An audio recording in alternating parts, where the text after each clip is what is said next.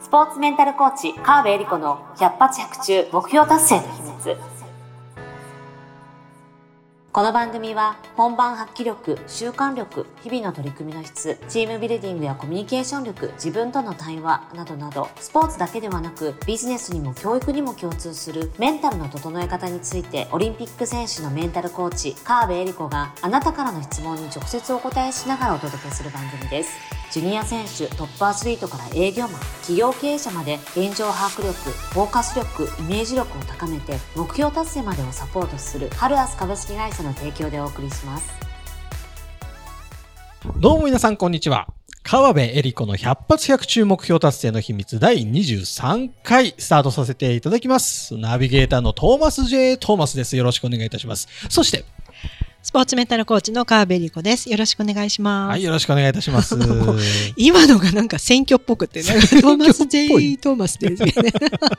ちょ受けてしまった。ちょっといつもとアクセント違ったね。あ、ね、ちょっと違いましたね。トーマスです、よろしくお願いします。ということで、えー、始まりましたね、23回。すごい。23回。23回です。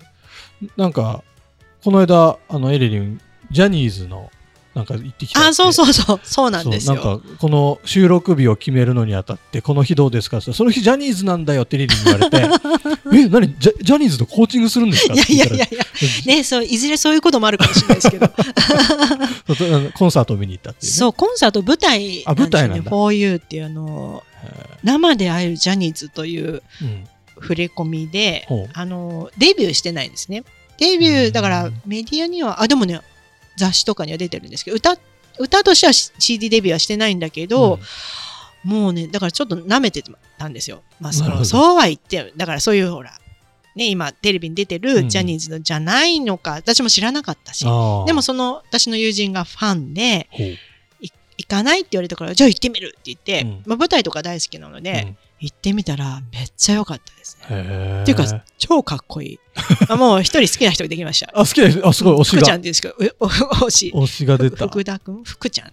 あ、うん、もうなんか写真で見るのと、生で見るやっぱ印象が全然違ってて、まあ役っていうのもあるんですけど、うん笑顔がめちゃめちゃ可愛かったんです。急に女子になってる。全然ジャニーズがそんな普通にね、うん、あの嵐とかスマップとか普通に聞いてましたけど、はいはいはい、そのぐらいだったんですけど、うん、初ジャニーズはやっぱりね、生ジャニーズなかなか格別でしたね。あとね、すごいですよね。あとね、ファンがすごかった。もう、もう何回来てんだみたいな感じの人たちばっかりで、うん、あと舞台にみんなすんごいね、なんですかこうオペラグラスっていうんですか、はいはいはいはい、はい、双眼鏡、うん、ドームクラスで見れますって言ってましたからね。もう全然あの舞台なんで全然近いんですけど、うん、まあ、でもね私もあ持ってけばよかったなっていうぐらいかっこよかったですね。皆さんダンスもキレキレで。すげえな。さすがにジャニーズ違うなって、うん、確実にジャニーズはあの登っていきますからね。ね。人気になりますから。ね。早めにそうやってなんかちょっと関わっておくのはいいことかもしれないですね。ねお姉様方を虜にするのは分かりました。いいですね。うん、もうぜひこれ聞いてるジャニーズ関係者の方いらっしゃいましたら、あの、コーチングどうですか、ジャニーズにも。ね本当あのー、あ、でも実際、ジャニーズじゃないんですけど、うん、オーディション受ける方の舞台女優さんとかのコーチングってしてるんですよね。やっぱパフォーマンスをまあ、オーディションだったり舞台で発揮するっていうのはアスリートが本番で力を発揮するのと結構似ていて、自分が商品じゃないですか彼らって。はいはい、アスリートも自分が商品ではないけど、うん、やっぱり自分をいかに発揮していくかっていうでそのために普段の練習どうするかとかコミュニケーションどうするかっていうことをやってるので、うん、まあ、そういう意味では全然あの芸能の方たちも一緒なんですよね。もうなんかコーチング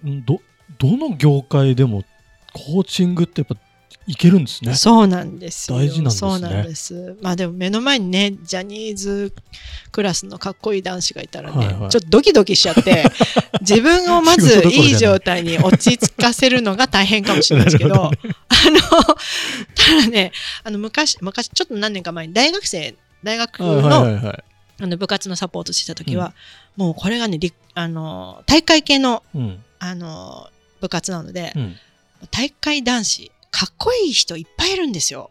ね当然じゃないですか。だって、大学でもそんな体育会でやってる人たちですよ。まあ確かにそうか。もう、よりどりみどり、かっこいい子が。本当に、あの、可愛い系からオラ オラオラ系まで。ね。いっぱいいるのに、あのー、心がときめかなかったんですあ、かっこいいってウキウキはするんですよ。うんうん、でも仕事になったら、めっちゃコーチモードに入ったので、いけるなって思いました。あの、本当にあのー、よかった。不純な動機で関わってなくてそう、不純な動機が生まれなかったんですよ。あ、素晴らしい。かっこいい、めっちゃこの子かっこいいタイプっていう人もいたんですけど、うん、もうコーチとしては、あの、全然大丈夫だったんで、あの、仕事、仕事じゃないね、相手の話をちゃんと聞くっていうのができたんで、ジャニーズが来てもいけます、きっと。きっとね。きっと。ちょっと、ここはきっとなんですけど。すごい、プロ、プロなんですよね。やっぱスイッチ入りますよね。入ります、現場に行くとね。はい。わかりますよ、そういうのあります。コーチモードだったら大丈夫です。普通に舞台で見たら、あーってなるんですけどね。はい、すいません、こんな長くなっちゃった。だから、ジャニーズすごいってことですよ。ジャニーズの話。そう、ジャニーズ、さすがジャニーズ。いや、またぜひね、僕も機会があれば見てみたいなと思いますよ。待ってます、ジャニーズ。よろしくお願いします、ジャニーズの方。というわけで、本日の相談に移らせていただきます。はい。では、今日の相談、届いておりますよ。いきます。こちらです。モチベーションの落差が激しいです。どうやって程よくモチベーションをキープすることができるのでしょうか？はい。です。ね、シンプルですけども、結構このお悩みもあるんじゃないかなと思うんですよね。モチベーションは落ちますよね。どうですか、トーマス、モチベーションって。モチベーション、いやもうなんか、モチベーションキープはできたことがないですね。できたことがない。できたことがないです。どうやってるんですか、今？いや、どうやってるんですもう、もやらやらないことにします、僕、モチベーションないとできないことは。その、なんだろう、トレーニングとか、あの、何か、こう、通うとか、そういうのは、できないって決めました、うん、僕は。あ、決めた決めました。もうやらない。自分を理解して。メール返すとか、やらないことあ、メール返すやらないの？返してよ。もうメールは見ないって決めました。なるほど。なるほどね。うん。まあ自分をね、理解するっていうのもすごい大事なことですよね。うんうんうんそうそう。モチベーションの落差が激しいということなんですけども、まあ、そもそもモチベーションいりますかっていう話でもあるんですよ、まず。はいはい。あのー、まあ、自分の好きなことをやるっていうのは、とか、心地よくやるっていうことはすごい大事なことなんですけども、うん、めちゃめちゃモチベーション上げようとすると、うんあの、上がったものは下がるんですよね。うん、なるほど。で、脈拍とかもそうじゃないですか。わーって走って、めちゃめちゃ脈拍が上がって、うんうん、でも、走るのやめたら止まって、脈拍って下がるんですよね。はいはいはいはい、上げたら上げっぱなしかってそれ病気なんで。なるほど。ね。下がるもんなんですよ、普通に。はいはいはい。だから、実はあのアスリートでも、緊張をこうほぐす、試合前に緊張をほぐすときに、うん、逆に脈拍が上げるぐらい走って、うん、わーって上げて、もう機械的に体の生理反応を生かして、走って上げて落とすっていうやり方があるぐらい、上がったら下がるものなんですよ。それが自然の摂理。なので、モチベーションもわーって上げたら下がる。まあ、それある意味テンションにも近いんですけど、高いままでいるっていうのは普通ないんですよね。うん、なのでこの方持ち程よくモチベーションキープするっていうのはもうその通りで、うん、モチベーション程よくってことはこれね習慣化なんですよね。習慣化そう何も考えずにできるようにしていくっていうのが一番パフォーマンスが上がります。例えばそのアスリートたちの厳しい練習もモチベーションがあれ毎回めちゃめちゃ高いかっていうと全然高くないです。ただ当たり前のように練習するんですよ。ただ、根底にある、例えばこの大会で優勝するとか、金メダル取るとか、うん、この競技をもっと極めたいっていう思いが根底にあるから、うん、どんだけ厳しい練習でも、厳しいと思ってないとか、当たり前だと思ってる人が、すごい強いなと思ってるんですよね。なので、例えばトーマスが、うん、うん奥さん大好きじゃないですか。大好きですよ。これモチベーション上げたり下げたり必要ですか？必要ないですよ。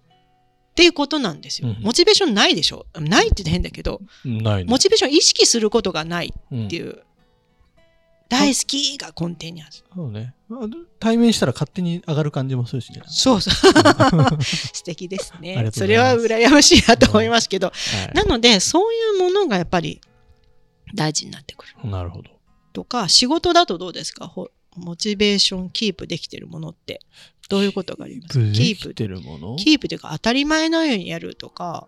ああ。いやでも僕も若い頃はね、うん、あの、撮影するときとか、あの、まあ、人、人物撮影とか、こう、テンション自分で無理やり上げなきゃと思って、あの、エナジードリンク飲んで行ったりとか、そんなテンション高いわけでもないのに高ぶってみたりとかって結構やってたんですけど、うん、それがなんかだんだんやっぱ、あの、経験積んで取れるようになってくると、もう現場に行ったら別に自分のテンションなんて関係なく空気感変えられるので、なんかそういうふうにはなってきましたね。そう。素晴らしい、うん、そうなんです。そうなんです。